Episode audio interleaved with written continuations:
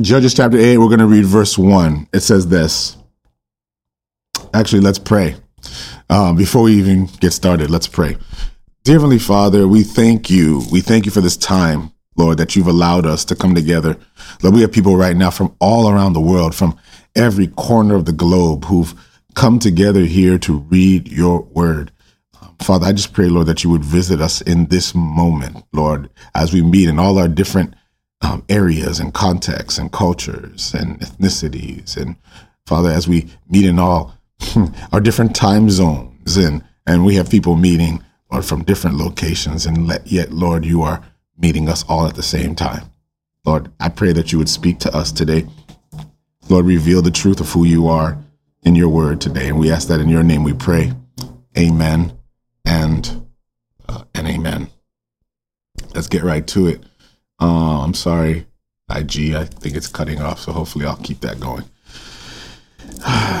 now the men of Ephraim said to him, Judges chapter 8, verse 1. Now the men of Ephraim said to him, Why have you done this to us by not calling us when you went to fight with the Midianites? And they reprimanded him sharply. So he said to them, What have I done now in comparison with you? Is it not the gleaning of the grapes in Ephraim better than the vintage of Abiezer? God has delivered into your hands the princes of Midian, Oreb and Zeb. And what was I able to do in comparison with you? Then their anger toward him subsided when he said that. When Gideon came to the Jordan, he and the 300 men who were with him crossed over, exhausted but still in pursuit. And he said to the men of Succoth, Please give loaves of bread to the people who follow me, for they are exhausted, and I am pursuing Zebah and Zalmunna, kings of Midian. And leader Succoth said, Are the hands of Zebah and Zalmunna now in your hand, that we should give bread to your army? So Gideon said, For this cause, when the Lord has delivered Zebah and Zalmunna into my hand, that I will tear your flesh with the thorns of the wilderness and with briars.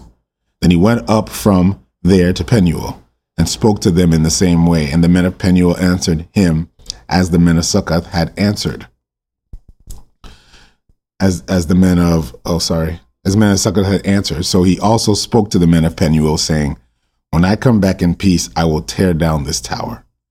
Now Zebah and Zalmunna were at Karkor, and their armies with them, about 15,000, all who left, all who were left of all the army of the people of the east. For 120,000 men who drew the sword had fallen. And Gideon went up by the road of those who dwell in tents on the east of Nobah and Jogbeah. And he attacked the army while the camp felt secure. Then Zebah and Zalmunna fled. He pursued them, and he took two. He took the two kings of Midian, Zebah and Zalmunna, and routed the whole army. Then Gideon, the son of Joash, returned from battle from the ascent of Heres. And he caught the young man of the men of Succoth and interrogated him, and he wrote down for him the leaders of Succoth and its elders, seventy seven men. And he came to the men of Succoth and said, Here are Zebah and Zalmunna, about whom you ridiculed me, saying, Are the hands of Zebah and Zalmunna now in your hand, that we should give bread to your weary men? And he took the elders of the city and the thorns of the wilderness and briars with them, and he taught the men of Succoth. He tore down the tower of Penuel and killed the men of the city. And he and Zebah and, and he said to Zebah and Zalmunna, What kind of men were they whom you killed at Tabor? And they answered, As you are, so were they. Each one resembled the son of a king. Hmm. And he said, They were my brothers, the sons of my mother. As the Lord lives, if you let them live, I would not kill you. And he said to Jether, his firstborn, Rise, kill them. And the youth would not draw his sword, for he was afraid because he was still a youth. So Zebah and Zalmunna said, Rise yourself and kill us. For as a man is, so is his strength. So Gideon arose and killed Zebah and Zalmunna, and took the crescent ornaments that were on their camels' necks. Hmm. Then the men of Israel said to Gideon, Rule over us, both you and your son, and your grandson also, for you have delivered us from the hand of Midian. So, but Gideon said to them, I will not rule over you, nor shall my son rule over you. The Lord shall rule over you. Hmm. Then Gideon said to them, I would like to make a request of you, that each of you would give me the earrings of his plunder, for they had golden earrings because they were Ishmaelites. So they answered, We will gladly give them. And they spread out the garment of each man, and each man threw into it the earrings from his plunder. Now the weight of the gold earrings that he requested was 1,700 shekels of gold, besides the crescent ornaments, pendants, and purple robes which were on the kings of Midian, and besides the chains that were around the camels' necks. And Midian made it into an ephod and set it up in the city of Ophrah. And all Israel played the harlot with it there, and it became a snare to Gideon and to his house. Thus Midian was subdued before the children of Israel, so they lifted up their heads no more, and the country was quiet for forty years in the days of Gideon. Then Jerubbaal, the son of Joash, came and dwelt in his own house. Gideon had seventy sons, who were his own offspring, for he had many wives. And his concubine, who was in Shechem, also bore him a son, whose name was Abimelech. Now Gideon, the son of Joash, died at, an, at a good old age and was buried in the tomb of Joash's father and Ophrah of the Abiezrites. So it was, as soon as Gideon was dead, that the children of Israel again played the harlot with Baals and made Baal Berith their God. Thus the children of Israel did not remember the Lord their God, who had delivered them from the hands of their enemies on their on every side, nor did they show kindness to the house of Jerubbaal, Gideon, in according in accordance with the good he had done for Israel. Hmm. Well, that's a thought. Judges chapter 9. Then Abimelech, the son of Jerubbaal, went to Shechem to his mother's brothers and spoke with them and with all the family of the house of his mother, sorry, of his mother's father, saying, Please speak in the hearing of all the men of Shechem, which is better for you, that all 70 of the sons of Jerubbaal reign over you, or that one reign over you. Remember, that I am your flesh and bone. And his mother's brothers spoke all these words concerning him in the hearing of the men of Shechem. And their heart was inclined to follow Abimelech, so for, for they said, He is our brother. So they gave him seventy shekels of silver from the temple of Baal Berith, with Abimelech hired worthless and reckless men, and they followed him. Then he went to his father's house at Ophrah and killed his brothers, the seventy sons of Jerubbaal, on one stone.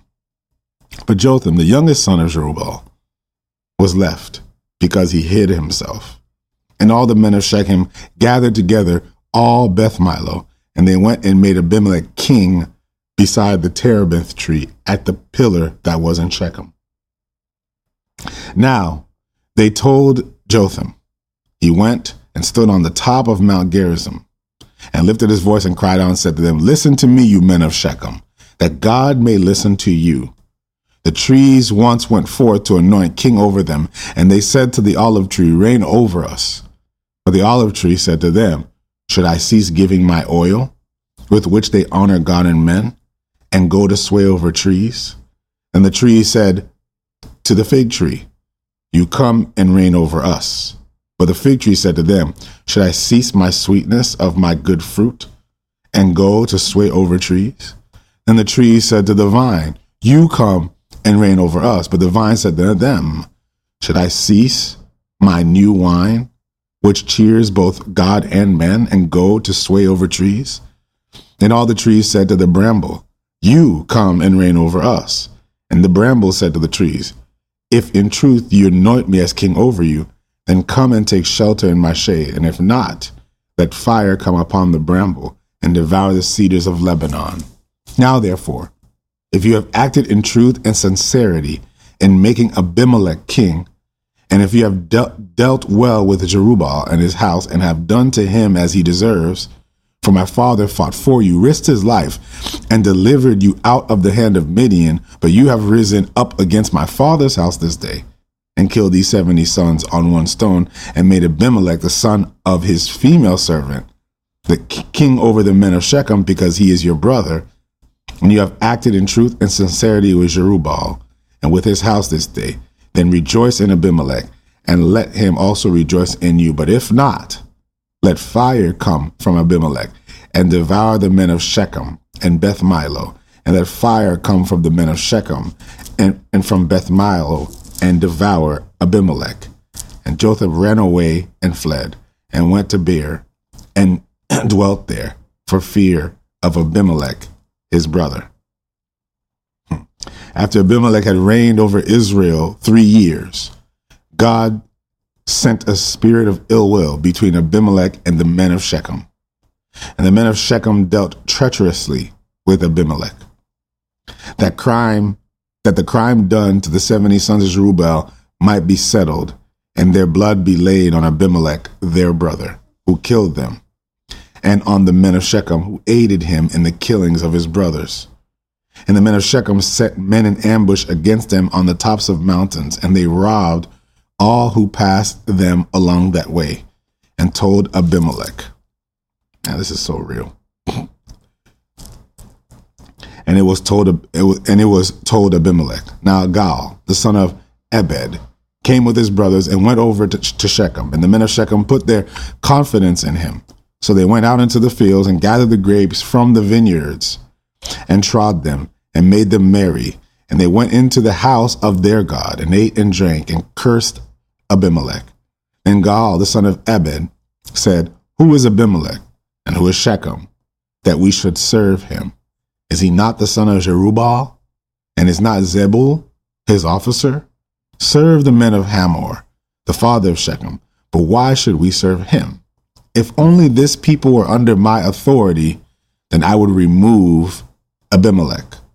So he said to Abimelech, Increase your army and come out. And Zebul, the ruler of the city, heard the words of Gaal, the son of Ebed. His anger was aroused. And he sent messengers to Abimelech secretly, saying, Take note, Gaal, the son of Ebed, and his brothers have come to Shechem, and they and here they are, fortifying the city against you. Now therefore, get up by night you and the people who are with you, and lie in wait in the field. And it shall be as soon as the sun is up in the morning that you shall rise early and rush upon the city. And when he and the people who are with him come out against you, you may then do to them as you find opportunity. So Abimelech and all the people who were with him rose by night, lay in wait against Shechem in four companies. When Gaal, the son of Ebed, went out and stood in the entrance of the city gate, Abimelech and the people who were with him rose from lying in wait. And when Gaal saw the people, he said to Zebul, Look, people are coming from the tops of the mountains.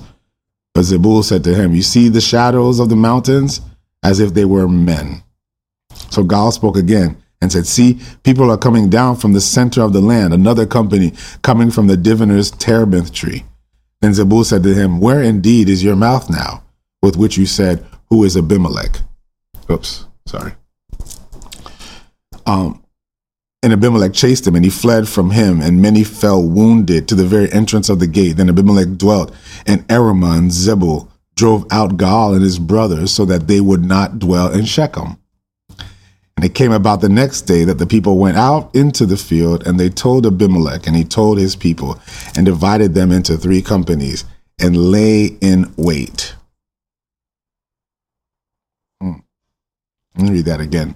Verse 42, and it came about in, on the next day that the people went out into the field and they told Abimelech. So his people divided them into three companies and they lay in wait in the field.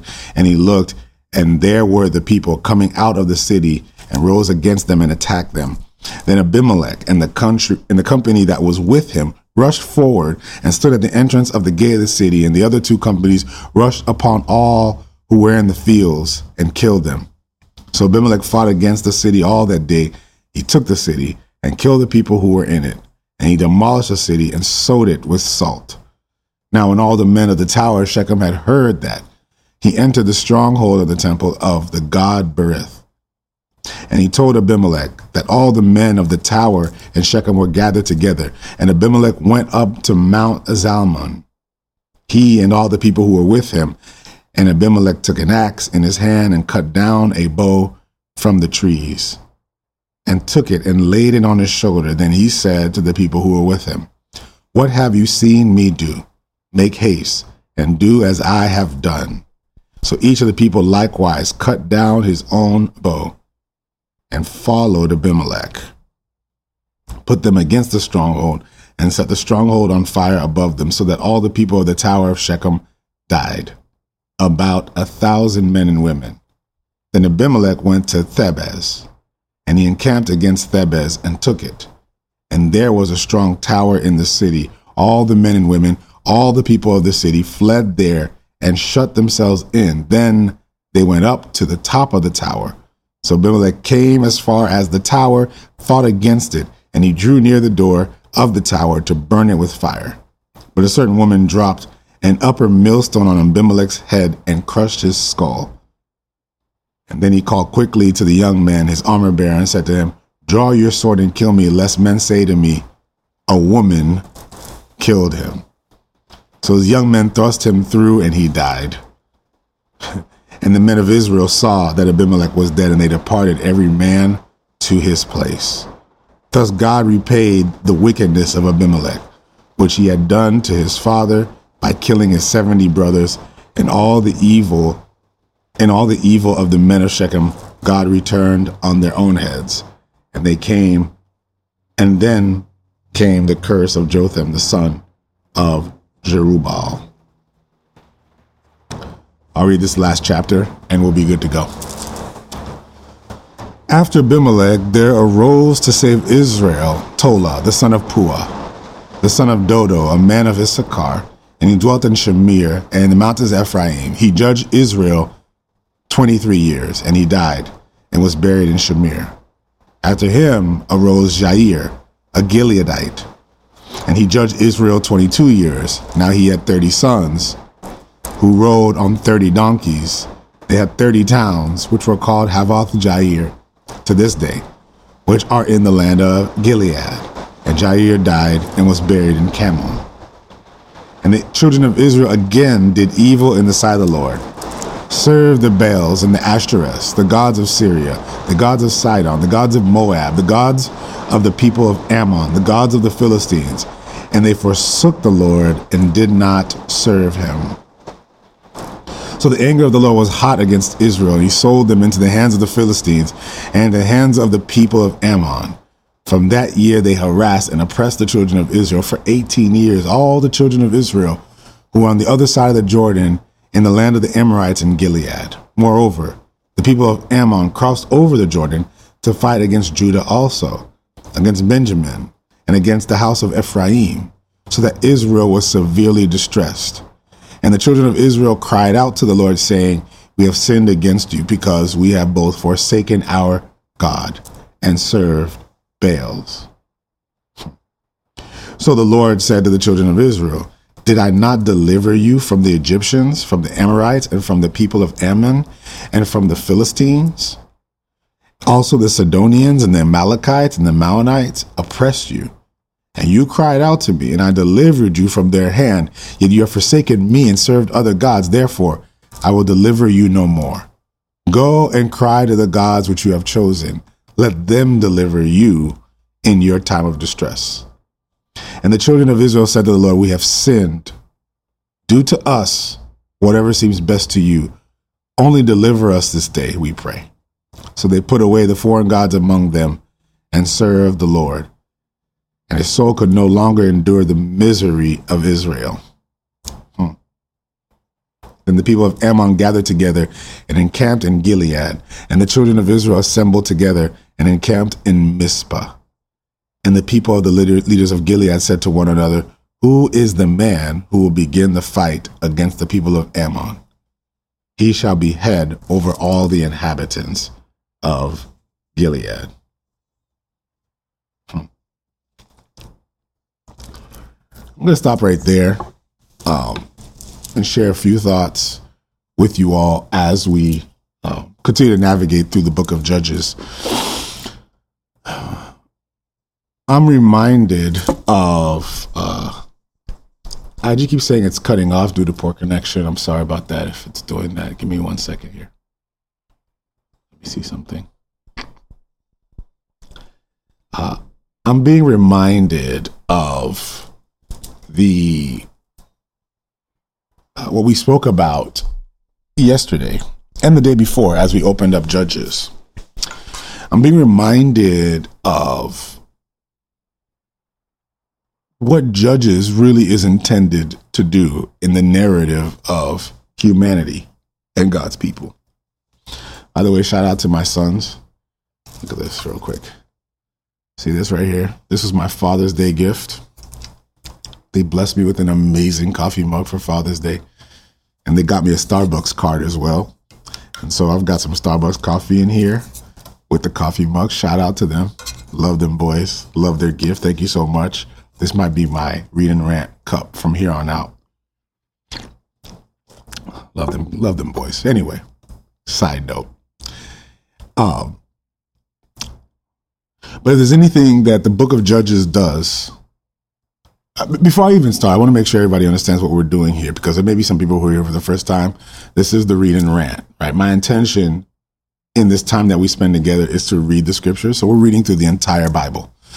Um, we're going to read through the entire Bible together, but we spend about 20, 30 minutes just reflecting on the reading of the day. We spend half a Netflix episode every day just reading through scripture. That's what we're here to do. And then we spend some time in reflection. This isn't necessarily a Bible study, but more simply a reflection of scripture. And what we're asking when we read the scripture, because we're learning how to read from a meditational posture, is we're asking the Lord, what are you revealing concerning yourself? What are you revealing concerning people? And the third question is, what are you revealing concerning me? I believe with that posture, we're able to really get revelation from the scripture and allow the scriptures to exegete us and to discern because the scriptures tell us, right? Hebrews 4 tells us that the word of God is living and active. It is sharper than any two edged sword and that it divides the soul and the spirit and is a discerner of the thoughts and intentions of the heart. So we let the scriptures discern our thoughts and intentions. And that's the whole purpose for our time together is to let the scriptures exegete us as we are exegeting um, the scriptures. Anyway, and so, um, what we've journeyed through, right, is is we've journeyed now from Genesis to now Judges, and what we're seeing. Thank you so much, Gigi. What we're seeing is the story of a people. It's not a. If you back up, what you're going to realize is that the Bible is actually a story. The Bible is not a holy book of laws, but that the Bible is a story. We, we miss that. Somehow along the way, we miss that.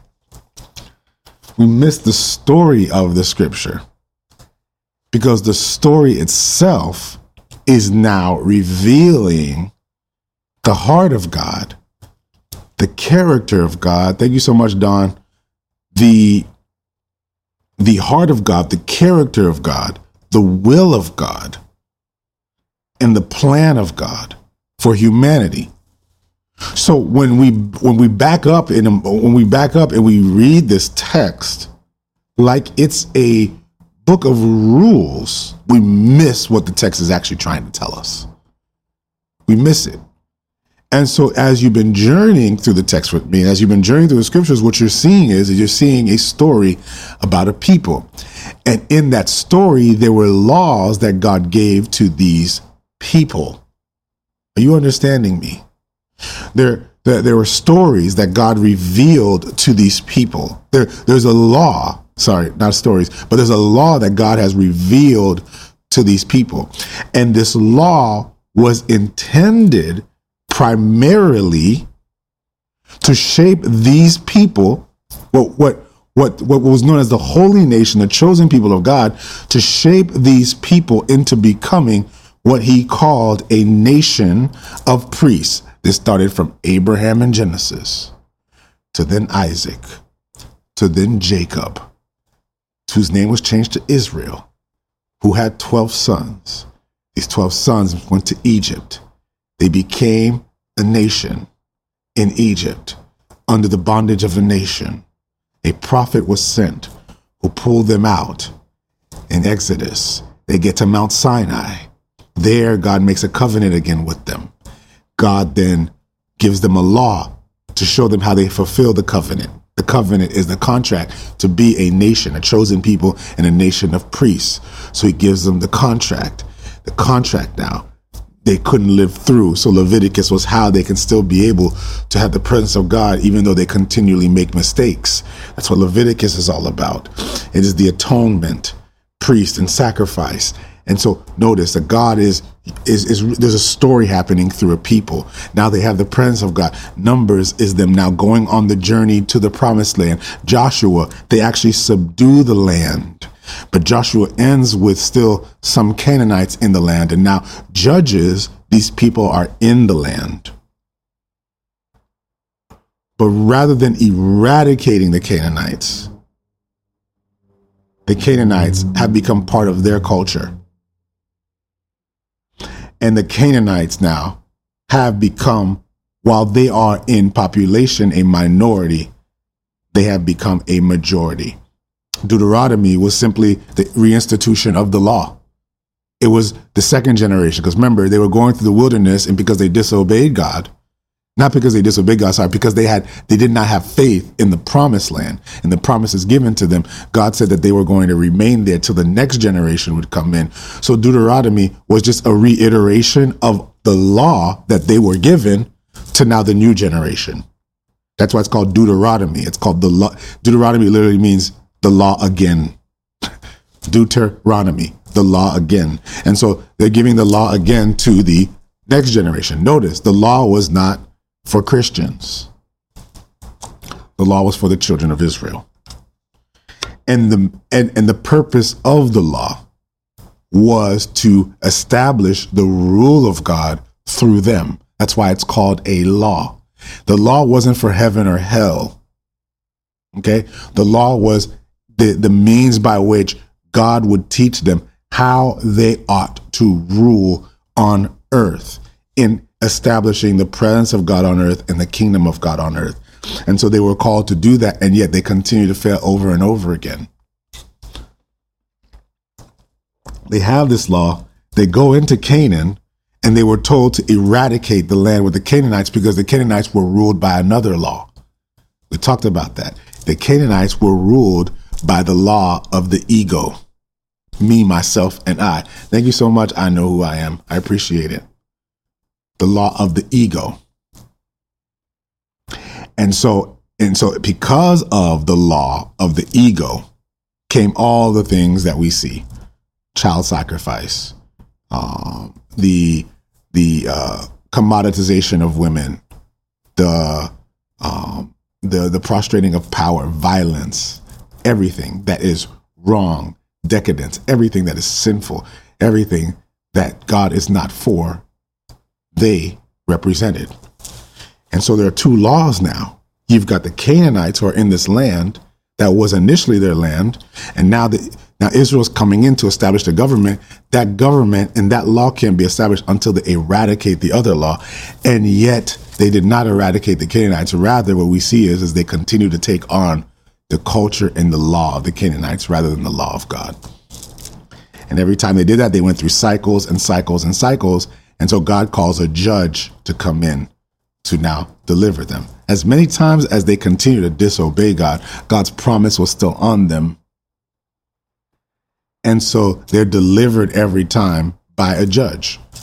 And so we saw Othniel and Ehud, and then we saw Deborah, and then now um, and then now in our reading today, we're finishing up with Gideon.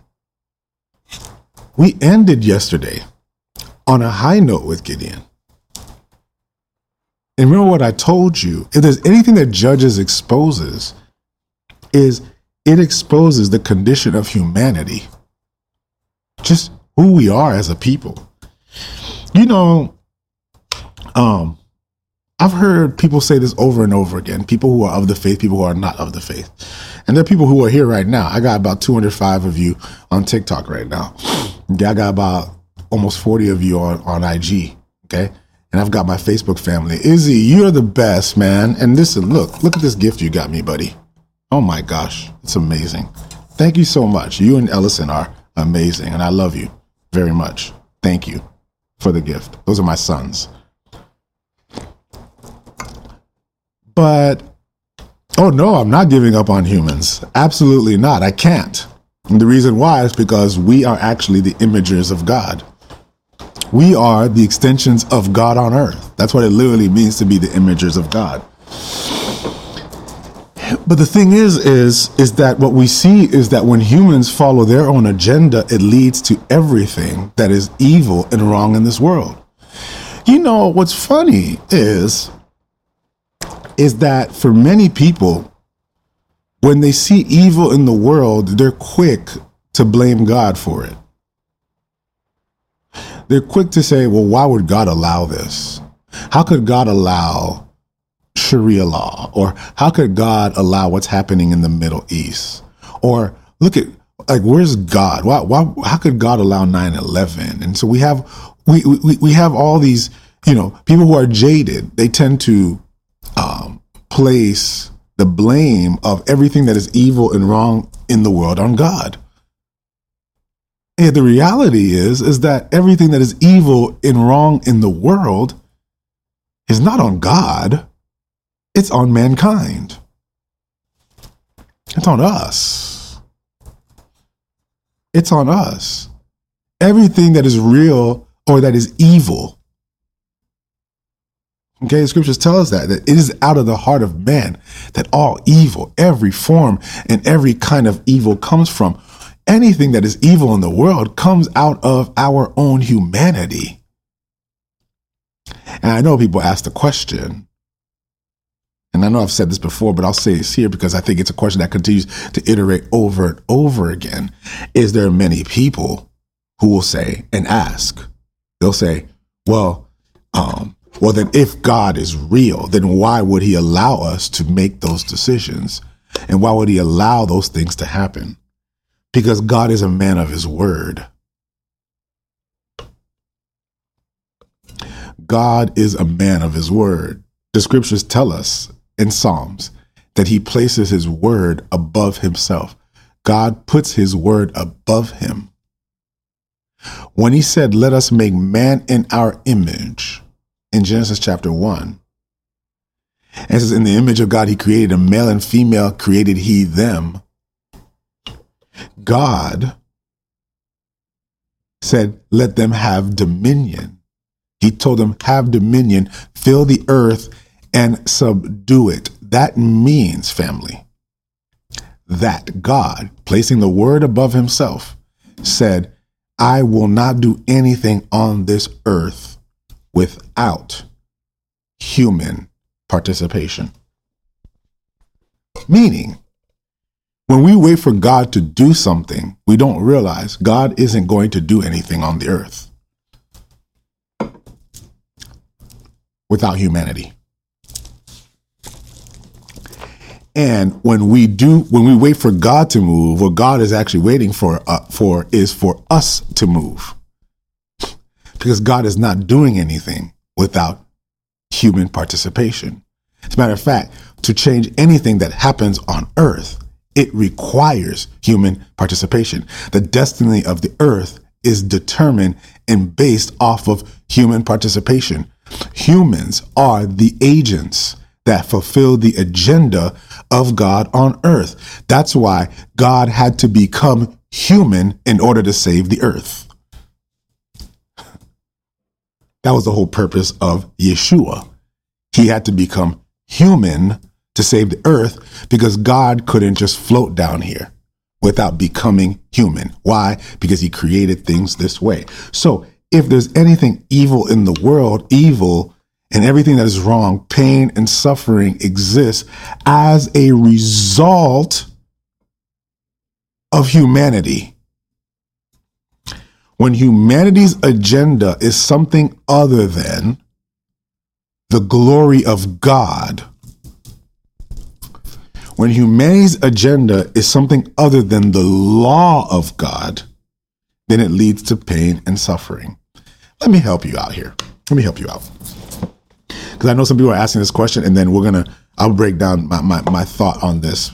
But I, I, I felt it's important for me to to, to to to to make sure I break this down for people because there are people who they when they see God and they pray and they seek for God to move in their lives, or they seek for God to do something, or they're asking the nature of God and who God is. Often people think of God as this this man who's floating up in heaven and who's who's pulling strings down on earth, or this man who's kind of just floating and looking over the earth. And and so they have this image of God where God is you know, throwing little sprinkles here and there and sprinkles here and there. No, God actually embodies people to fulfill his agenda on earth. That's literally what it means to be made in the image of God. Therefore, humanity is, humanity now represents the ambassadors of God on earth. So if God is the authority, he is the law. He that's when we, when we, when we say that God is a righteous judge, he is the law. Okay. Righteousness is justice. Justice is is determined by the law. Then the law is the system by which the world remains in good order. Okay. So if if the righteousness of God is the law of God, which keeps the world in order, any other law creates disorder. Ready for this? And this is where people are going to really get uncomfortable. We said every evil thing that comes in this world comes out of the ego. Everything evil in the world comes out of me, myself, and I. Everything evil in the world. Ready? Almost everything evil in the world comes from a good place. Quote unquote. Almost everything evil in the world comes from something which we would all see as benign. You know, the protection of my family, the protection of my ethnicity, the protection of my race, the celebrating of my gender. Do you see where the problem is here? That's why when you celebrate, when you celebrate a particular people group or demographic, it leads to the isms. When you celebrate a thought process or an ideology, it leads to the isms. And we said Canaanite thinking is ism thinking.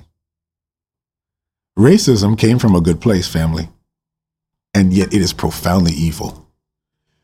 When we say came from a good place, came from something you would have seen as good or perceived as good, but it wasn't the law of God because the glory of God wasn't what dominated it and moved it.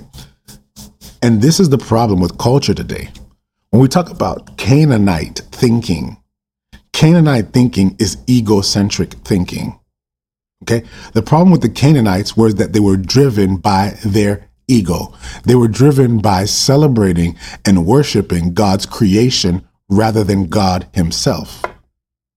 So they were submitted to, they were attempting to submit to their own law, but submitting to your own law leads to pain and suffering. Let me, let me help you out. I, I hope this is helpful. And, and I know this isn't supposed to be a full Bible study. I hope so. This may end up being confusing to some, but let me let me help you out. When we think of the law in the in the U.S., we think of it as a legal system. So we think of the law, we think about like rules, but that's not how the law is understood in the scriptures. Remember, this is written by ancient Hebrews, ancient Hebrew people, ancient Israelites to ancient Israelites. They had a different perception of the law. The law was not seen as rules that if you break it, you go to hell. And if you obey it, you go to heaven. That was not how the law was seen. The law was perceived as a system, as a divine system, a divine order of things. Okay. So when you see the law as a divine order of things, law, the law cannot be broken. Does everybody understand that? So it's not breaking the law. The law actually can't be broken. And the analogy that I use, and I'm going to use it over and over again, is the law of gravity. That is a natural physical law. You see that? It's not a rule, it's a system. And because it's a system, you actually can't break it. You're subject to it. Now, if you try to break it, what will happen? You, you, you're going to get hurt. Imagine trying to jump off of a building and disobeying the law of gravity. You actually cannot disobey gravity. But if you choose a law other than the law of gravity, it's going to lead to destruction. Does that help? So it's like the person who gets on top of a building and says, Today I'm going to choose my own law. I'm going to choose the law of magnetism and I'm just going to choose to float. You jump off that building, what's going to happen? You're going to fall on your face and you're going to die. You jump off that skyscraper, you're going to die. It doesn't matter whether you choose it or not. It's a law. It's a system. You don't get to choose the system. Okay? So, when you choose your own system,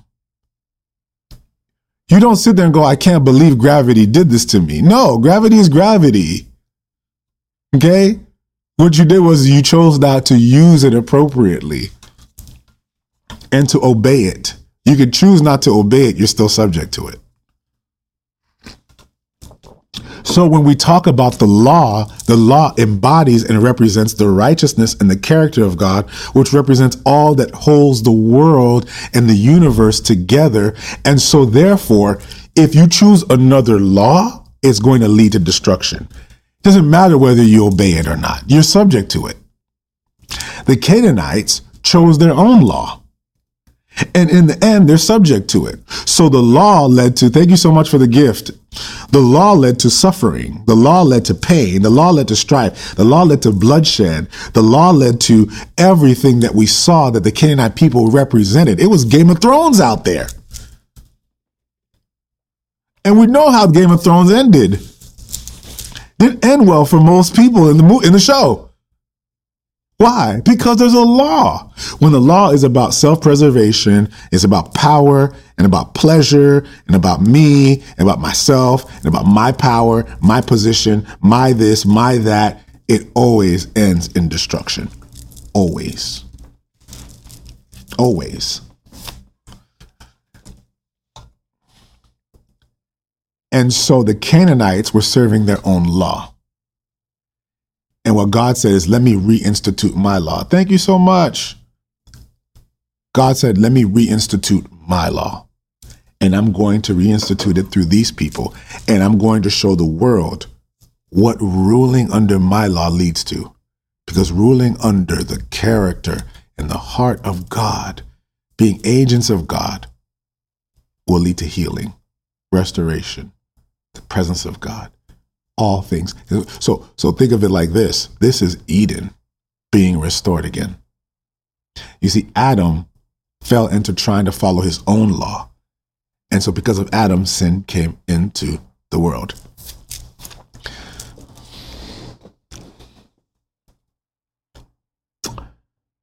I'm going to say one more thing, and I don't know why, but I'm, I'm going to say it because I feel like it's important here.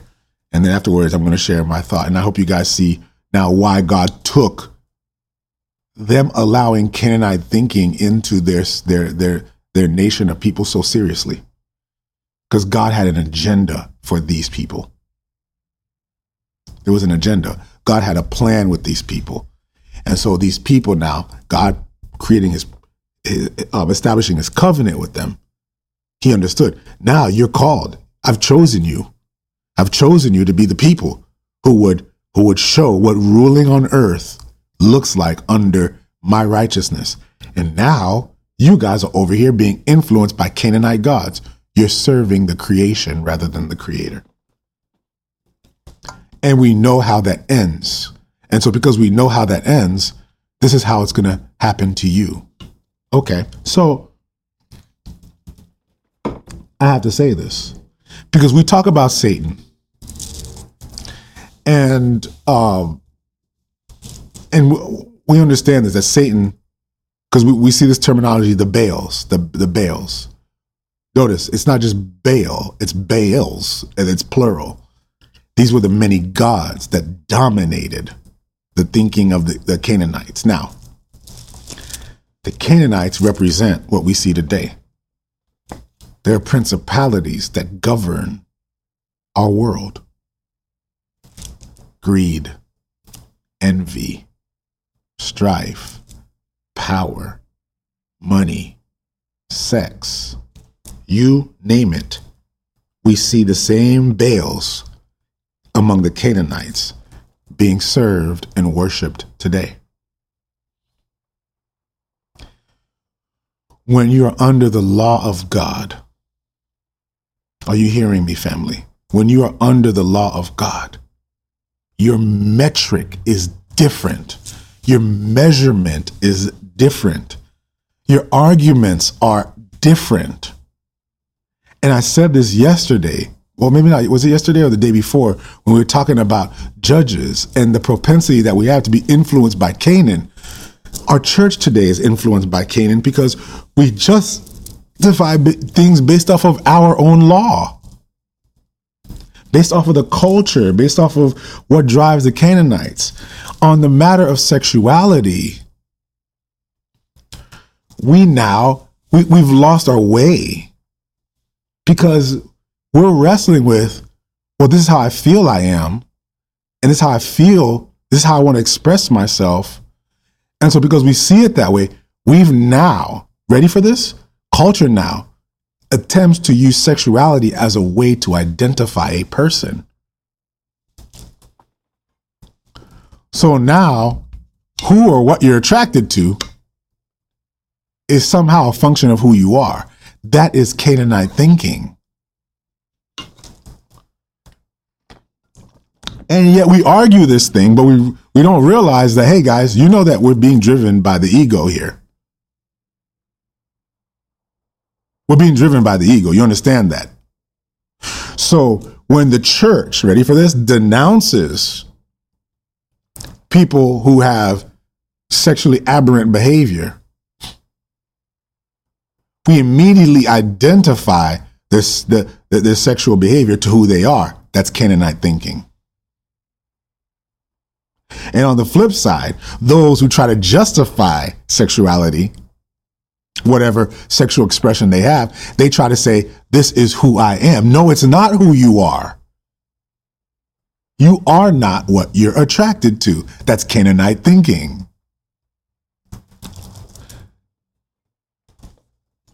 There's a law, and the law of God is about making Him the center of things, not us the center of things. And yet, even our church today is dominated by that. That's why we have churches that prostrate power on people based off of their Canaanite thinking. So we don't ever really have constructive conversations on things like sexuality because again, we have another law that we're being driven by. Are you are you with me there? on the issue of power. We see now church organizations that are more about the politics and more about lobbying with government than they are about being the kingdom of God.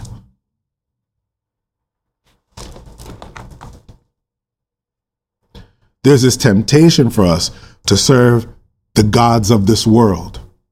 We talk about Satan and we don't understand that the Baals are the the, the, the, the imagers of, of, of Satan. Satan, the word Satan is opposer. That's why it's called the Satan, because Satan isn't just a person, Satan is a system. And that system was embodied in an angel, a fallen angel named Lucifer. Now you're going to hear something that you may not have heard before. But what if I told you that Satan never had power until mankind gave Satan permission? Adam was in the garden, we hear nothing about Satan. It wasn't until Adam submitted to Satan's thinking. What did Satan tempt Adam with? Satan did not tempt Adam, sorry, Adam and Eve. Satan did not tempt Adam and Eve with the fruit. Satan tempted Adam and Eve with themselves. He said, he said, you will be like God. And in the moment that Eve saw that she would be like God, then Eve saw that the fruit was desirable. So actually, what Eve was being tempted with was with herself. I'm sorry, I'm ranting, y'all. This is a rant. This is a full blown rant. I, I wasn't going to go into all this, but I felt it was necessary because it's going to lead to my point today. Eve was being tempted with herself. She wasn't being tempted with the fruit. Because that's what Satan does. Satan makes you see yourself as God. And because Satan makes you see yourself as God, remember, Satan is a system. Satan, the word Satan literally means opposer of God. What does Satan do? He makes you love yourself more highly and to see yourself more highly than God. So now you're not governed by God. You're governed by yourself, your pleasure, your desire, me, myself, and I. And that is all Satan needs to do. Because if Satan can get you to make yourself the priority of your life, then he can destroy everything in the world. The Canaanites, the Canaanites, the Canaanites. But Gideon says in Judges chapter 8, Gideon says in Judges chapter 8, verse 23, Gideon says to them, I will not rule over you. See, Game of Thrones thinking, I'm going to keep bringing that up because Canaanite thinking was Game of Thrones thinking. Game of Thrones thinking was who rules over who? Who's in charge of who? That's what Game of Thrones thinking is. That is satanic thinking. That is demonic thinking. The type of thinking that seeks power and self actualization and self pleasure and self glory. That's Game of Thrones thinking. Gideon says, That's not my thinking. He says, I will not rule over you, nor shall my son rule over you. What does Gideon say? He says, The Lord shall rule over you. You want to know why we have a hard time with faith? We have a hard time with faith because we have a hard time with Christ ruling over our lives. We have a hard time with Christ ruling. We have a hard time allowing Christ now to determine the destinies of our lives. No, we want to control our own destiny. We want to control our own destiny. We want to be, we want to be in charge. I want to take life in my own hands, take it by the bootstraps and run it, not realizing that man does what is right in his own eyes. Is Bible now. Man does what is right in his own eyes, and in the end, it leads to his destruction. Hmm. The scriptures tell us that the heart is deceitful above all things. So, you want to know what's wrong with the world? It's not the absence of God, it's the rebellion of man. Man wants to do what is right in his own eyes.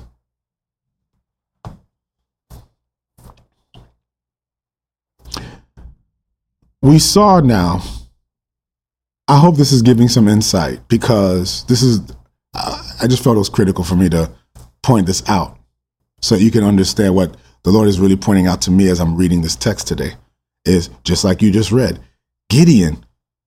Gideon starts pretty highly here in this text. Gideon, Gideon's doing good. Gideon's doing great. Yeah, he was, he was, you know, he had a lot of trepidation. He didn't want to he, you know, he didn't feel like he was qualified, and yet the Lord continued to give him assurances. And he and his 300, they subdued just hundreds of thousands of Midianites. We saw that yesterday. And then, and then there are hundreds of them that, or thousands of them that, that still run off. And even though the thousands run off, Midian goes and chases them with his 300. I mean, this, this man got boldness now. He's chasing down thousands with hundreds. That's another word for another day. Okay, so now he's chasing thousands with hundreds, and we see the whole story. By the way, they should just do. They should literally do a, a, a TV series off of Judges. I'm talking about this is this is so real and so raw. And actually, if you did an accurate TV series of the Book of Judges, people would say it's not a Christian story. That's just the reality because Judges is just is just it, it exposes the condition of man, right? But then Gideon gets to this verse that I just read for you. And man, what how how noble of Gideon. He says, I will not rule over you, nor shall my son rule over you. Gideon's like, I'm not here to take power. I'm here to give the Lord power. I'm here so that his kingdom can be established. I'm here so that the Lord can rule. Not my way, but the Lord's way.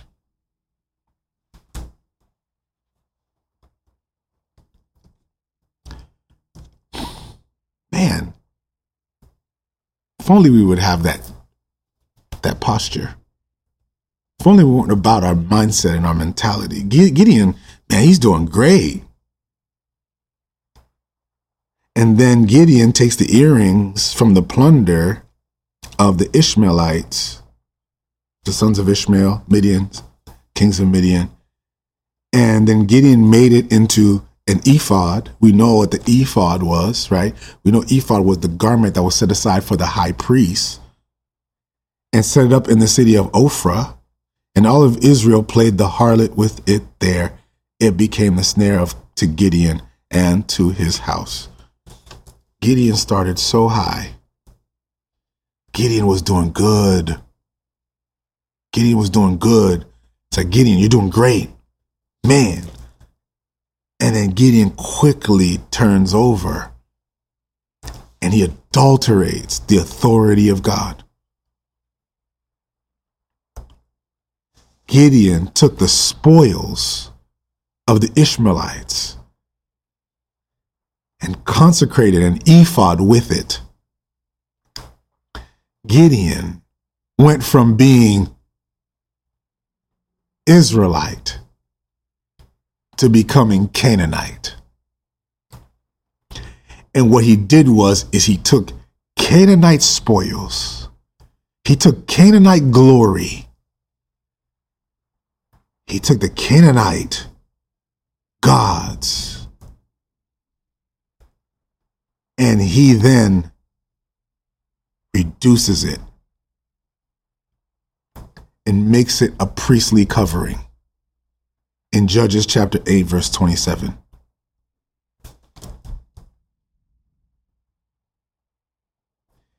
He took all that the Ishmaelites and the Canaanites celebrated melted it down, and created a priestly garment with it.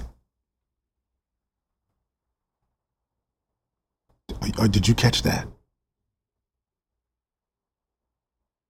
Did you? Did you catch that? He took the Canaanite garment, Canaanite idols, and he put it on and made priestly garments with it. Gideon was doing so good.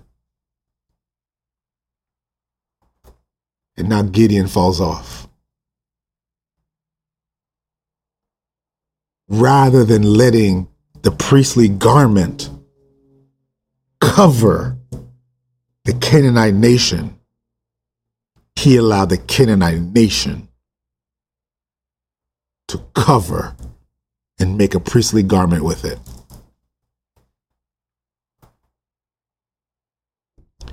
and he worshiped a Canaanite god with a priestly garment. This speaks to the temptation that we have, family, of and the propensity that we have to take Canaanite thinking and superimpose it onto the body and in superimposing it onto the body, we become simply Canaan with a little bit of priestly image on top of it. We we have superimposed Canaan onto the church. You want to know why there's so much pain and suffering today in our church? is because we took all the idols of Canaan and we repurposed them as the church.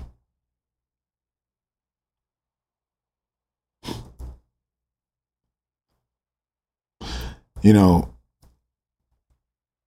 I truly believe right now we're in a season where the church needs a rebirth. The church has been sleeping for a minute, sleeping. The, there's some people right now who've been hurt by the church. You actually weren't hurt by the church. You were hurt by Canaan. It's just that it was repurposed as the church. It wasn't the church. There's some folks right now who they're just trying to navigate through all of this and wondering, what do I do with with just some of the hurt and the pain and some of the things that I went through um, with religion and with everything that was religion. And I came to say to you, you you were you weren't hurt by the church of Jesus Christ. You were you were hurt by Canaan. Thank you so much for the gift. You were actually hurt by Canaan. It's just that they put a church logo on top of that. They took Canaan and made a church logo with it. They took Canaan and they made and they made church structures with it. They took Canaan and made an institution with it. Yeah, the, ch- the church was never an organization. The church was an organism. And yet we took organizations that were driven by money, by power, by politics, by sex, by sexuality. It's crazy that we have churches that are identified by these things. We have churches that are identified by political ideology. That's this. That's Canaan. We have churches that are identified by what they accept as far as sexuality and things of that nature. We have churches that are identified that way. They're they're a this kind of church. Do you see the problem? And we have churches that are identified by ethnicities, not seeing themselves as part of a grander picture and a grander narrative. Guys, this is what he did. He took the spoils of Canaan and he made a garment out of it. And what makes this sad, family, is that there was already an ephod. The ephods were already there. The ephods were already there. The ephod, by the way, family, was the garment that the priest wore. It was the very thing that the priest wore to give the priest distinction from everyone else. He took the Canaanite gods and made a priestly garment to serve the Canaanite gods. And I question myself today who does the church worship? Christians, who do we worship? Are we worshiping Canaanite gods? This is for the person who goes to the church and during election season, they preach a whole sermon about who to elect as president. That's Canaanite church. There are churches that will go on and quote philosophers and use that as a means by which to preach a sermon. That's a Canaanite church. I have a problem with churches that quote theologians more than they quote the scripture. I have churches that will quote what some prophet said and what some man said more than they quote what the scriptures say. They took Canaan and brought Canaan into the church.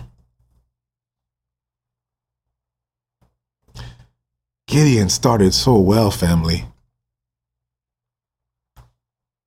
And now here he is worshiping Canaanite gods. Guys, this is the beginning of the demise. We're going to be reading through Judges. And what we're going to see through Judges is it just gets worse and worse and worse. We get to Samson at the end, and that's it. It's, it's it tells you about how corrosive the Canaanite way of living took over the children of Israel. And in the end, these were people who were never free, could never rule.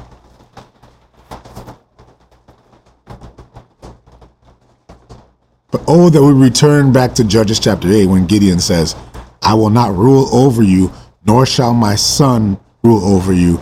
He says, the Lord shall rule over you. May we ha- may we serve a Lord who rules us. May we not be ruled by our ego. May we be ruled by the Holy Spirit. Father, we're praying, Lord, that we would submit to your law. Not the law that is written on tablets of stone, but the law that is being written in our hearts. Father, I pray right now for the outpouring of your Holy Spirit. Lord, that would drive us away from uh, the, the, the, thoughts of this world, the stream of thinking, the, the, the cultural philosophy of this world in this time. But Lord, that in this cultural moment that we would be the creative minority, the people who, Lord, are revealing, Lord, your law that never changes, your heart that never changes, one that seeks to love you with all our heart, with all our soul, with all our might, one that is driven not by our desires, but, Lord, by our submission to you. Father, bless us, Lord, today.